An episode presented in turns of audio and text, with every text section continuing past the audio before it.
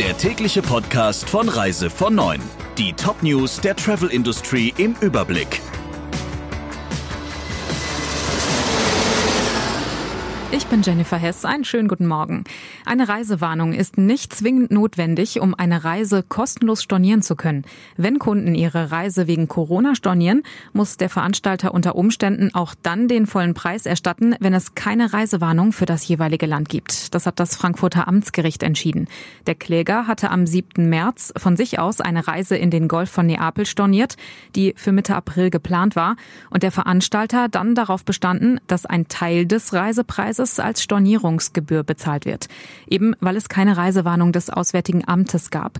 Das Gericht sagt aber, dass ein Rücktritt vom Reisevertrag aus unvermeidbaren und außergewöhnlichen Umständen auch ohne ausdrückliche Reisewarnung vorliegen kann.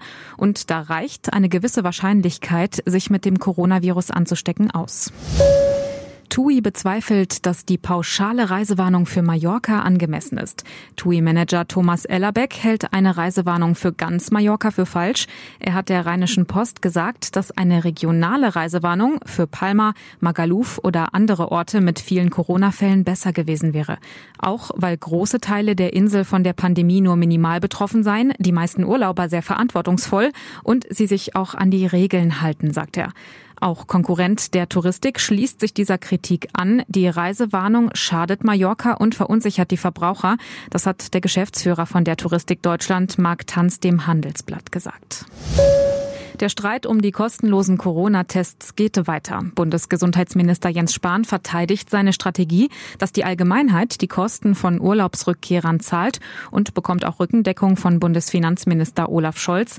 Der Chef des Weltärztebundes, Frank-Ulrich Montgomery, sieht das anders. Er hat dem Fernsehsender RBB gesagt, dass er nicht versteht, warum alle für die Menschen zahlen sollen, die genau wissen, welches Risiko sie eingehen. Ähnlich hatten sich schon SPD-Generalsekretär Lars Klingbeil und Hamburgs erster Bürgermeister Peter Tschentscher geäußert. Die Befürworter kostenloser Tests befürchten dagegen, dass sich Menschen vor der Testpflicht drücken könnten, wenn sie selbst zahlen müssen. Flightride will deutsche Konten von TAP pfänden lassen. Hintergrund ist ein Rechtsstreit zwischen Flightride und TAP Air Portugal um ausstehende Entschädigungszahlungen im Umfang von 750.000 Euro. Das Fluggastportal sagt, dass die Airline trotz eines entsprechenden Gerichtsurteils und mehrfacher Aufforderungen nicht gezahlt habe. Deshalb lasse Flightride jetzt Konten, Sparverträge, Stahlkammerfächer und Depots der Fluggesellschaft TAP Air Portugal durch einen Gerichtsvollzieher pfänden. Solange die Schulden nicht nicht beglichen sind, habe die Airline keinen Zugriff mehr darauf.